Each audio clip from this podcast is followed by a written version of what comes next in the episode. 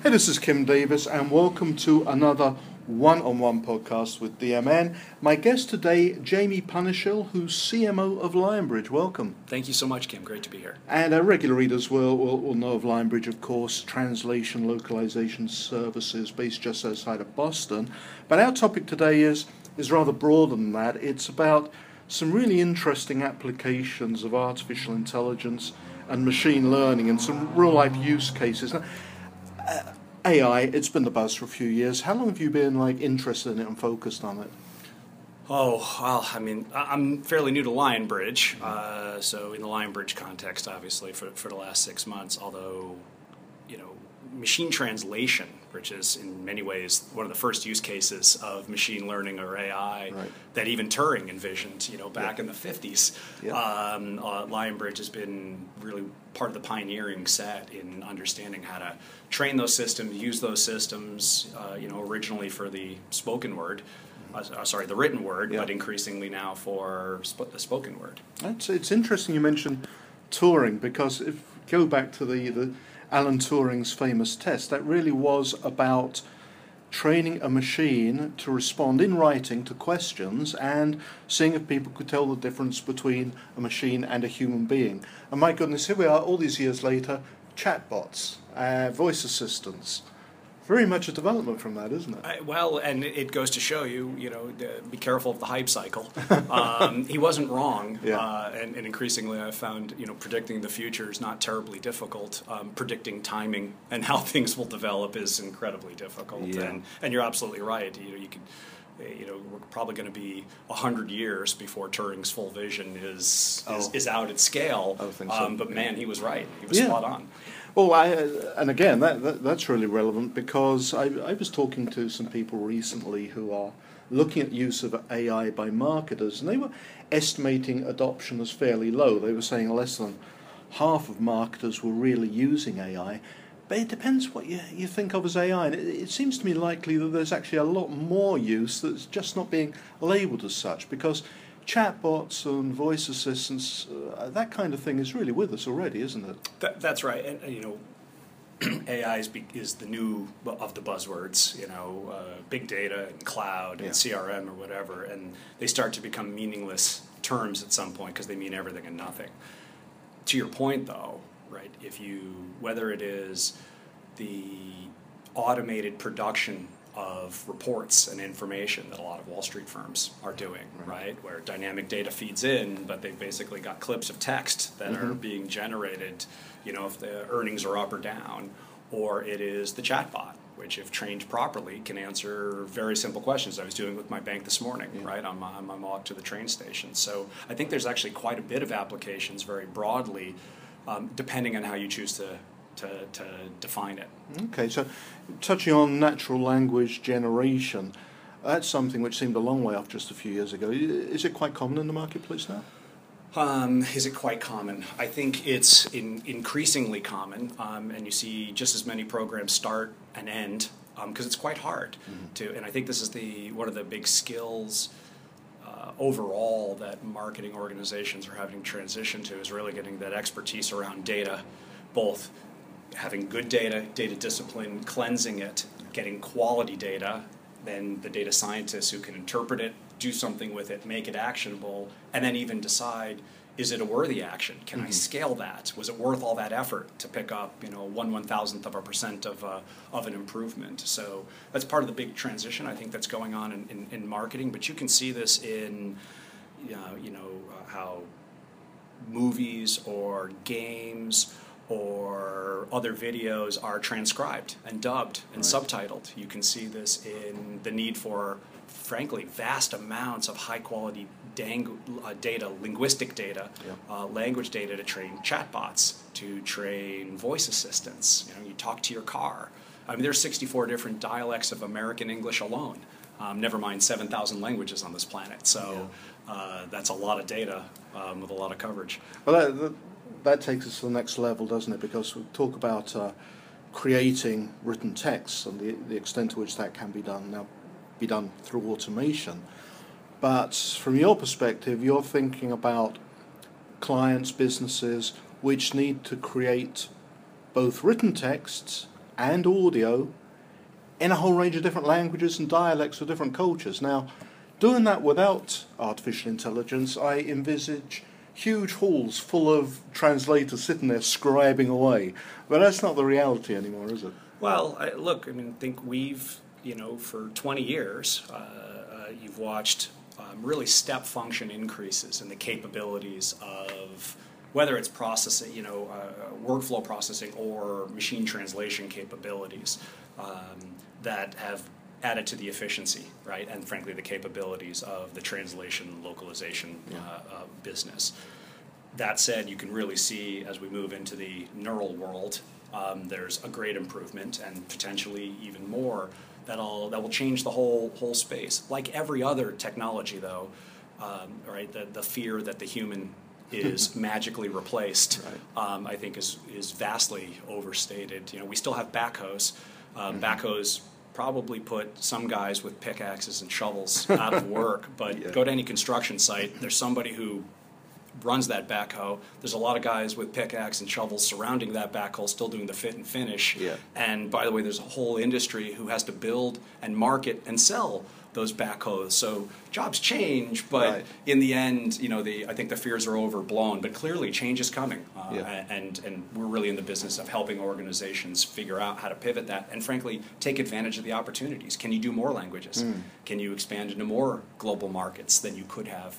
Uh, previously because we, we pick up efficiencies and, and, and cost saves that free up budget to go elsewhere. So, as much challenge there as there is, there's infinitely more opportunity from our perspective. Okay, so machines are creating the opportunity to do more, to scale, but you still have humans involved in training the machines and looking at the output and making sure, especially the important messages, that they're correctly translated. That, that's right. And, and like everything else, you'll see a shift from.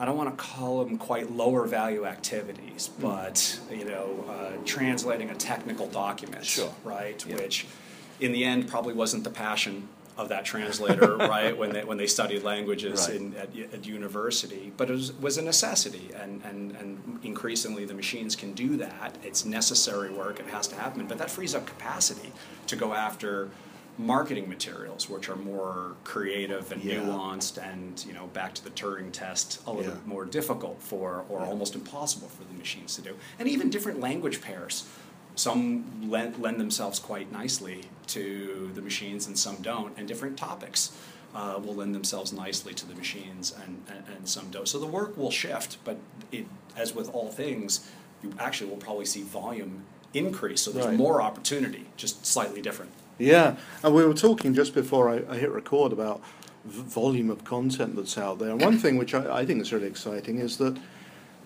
the first thing I still that comes to people's minds when they think about translation might still be a, translating a text, but with the way things are going, with people predicting that 80% of content is going to be video a little way down the road, translating you're translating audio as much as anything else, aren't you? I mean, what, what, challenges does that present? Well, I, you know, for one, let's start with even the word translation. Mm. You know, like I'm, I'm almost on a personal mission to, to help the, the, the dialogue shift, right? Because nobody really cares about translation. They care about communicating. Okay. Translation is the activity. Um, you really want to make your message resonate, whatever that is. As you shift into audio, you have multiple challenges, not the least of which is the quality of the audio, yeah. which, if it's not high quality, will make it very difficult for a machine to ascertain it and yeah. translate it. Think of how hard it is even to talk to our phones or our cars yeah. in our native language where yes. it's been trained properly, and you find yourself screaming at the voice assistant, "No, I didn't mean that."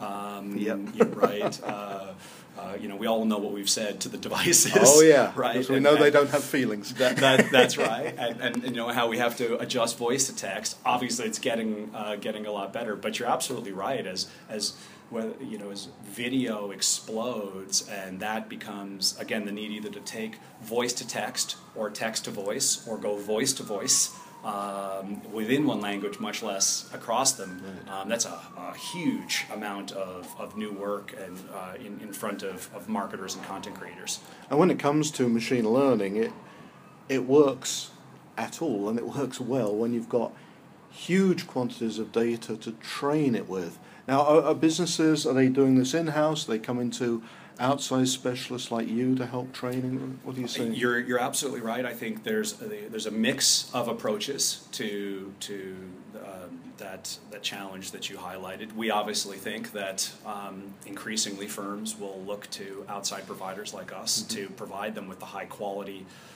data that allows you to train it. You know, just for perspective, you know, we've got 45 billion words in our translation memories. Wow. Um, we've got a pretty good idea of almost you know every conceivable language pair and sort of topic set, and, and we've got some perspective on it. We already work with a lot of organizations to provide them with, again, that high quality data, whether it's text or it's voice mm-hmm. uh, snippets, to train their systems to get better and better as they move multilingual. And we think it's a harder and harder challenge as you start to have a global view. How do you do it in 178 languages on one day yeah, right. um, when you launch a product? And increasingly, you know, the, and it's another big challenge, obviously, that we have as marketers. The digital world is two dimensional, right? I'm no longer bound by physical proximity and, and locale. I put a product on the web or I put it on the phone, and instantaneously, 7 billion people have access to it. Uh, I can't control where they come from, what language they mm. speak, or how they operate. I'm now operating globally. Uh, and so, how do I expand into all those markets and take advantage of those things? And that's where I think we're we feel uniquely positioned to help organizations solve those challenges. Well, that, that, that brings a question to mind because, of course, it's also um, not just a one-way set of channels anymore. The audience will talk back to you, and as you point out, they might, might talk back to you in all kinds of languages. So, how well developed is is artificial intelligence when it comes to understanding idiomatic responses on social, understanding sentiment. Is that something machines can help with too? It's they, look they struggle. There's no doubt about it. Although they're getting much better. Again, a lot of that's training. But I think part of the, even the the globalization point that I just made has a secondary impact to it, which is the speed with which language is changing. Mm-hmm. New words are being added, and cross culturally they're being added. Right, a, a, German word suddenly becomes part of the English lexicon, right. um, or or vice versa. Uh, so language is very dynamic, um, which means there's that, you know, and this is another challenge I think a lot of folks as they get into the AI business miss. It isn't a once and done. You don't mm-hmm. train it and fire and forget. Right. It, you've now signed up for an ongoing optimization, training, learning, improvement exercise, which is a big investment and, and frankly a business uh, a business operational difference that I don't think a lot of folks uh, anticipate. But uh, the, the idiomatic expressions are a challenge. And again, even subject matter topical. If you're a, a life sciences, you know, you're a pharmaceutical manufacturer, mm-hmm. there's a lot of very specific vernacular and terminology that goes in and around that topic area that you've got to figure out how it transitions culturally, sure. um, and so that it has meaning. And there's there's big existential risk on the other end of that. Yep. Uh, so even what your standard is for the output, and then how you manage that is is quite different. The machines will improve. Uh, frankly, I think what that means is the data scientists and the experts have to get even better at training and understanding that output. Okay, I, I guess the nightmare scenario um, in your business, although I don't think it's very likely is if one day the world is so homogenous that everyone speaks English. But we're a little bit away from that, aren't we? Uh, sure, I guess you know if the uh, the Tower of Babel goes away, um, and we we have that return. I, I do think we're uh, certainly not in my lifetime. Uh, I think do I, I necessarily have to have to to, to worry about that. Um, look, this is a you know, our space, a $40 billion space uh, that sort of people spend on localization and globalization. And that's even missing yep. uh, chunks of revenue sort of in the market sizing around this, this topic of linguistic training and AI, et cetera. Yeah. Folks like us are, you know, pretty small relative to the, the opportunity. There's far more opportunity. I don't think the I, I don't think we spent a lot of time um, worrying about uh, worrying about that. And like I said, yeah. even then, it's tough to train these systems even in English. Oh, um, so I think yeah. there'll be there'll be lots of uh, lots of opportunity. Like I said, 64 dialects even of American English. Yeah. Um, never mind what you might call World English. Um, um, such as it were, I, I'm, I think we're in okay shape. And maybe 100 years until the machines can do it as well as humans. Anyway. I, I, will certainly tee it up for my children to be thinking about this, but I think I'm going to be okay. We come back and do another podcast 100 years from now, and I'll, I'll ask you the same question. Perfect, perfect. Thank you very much for joining us, James. It was That's a real great. pleasure. Thank you.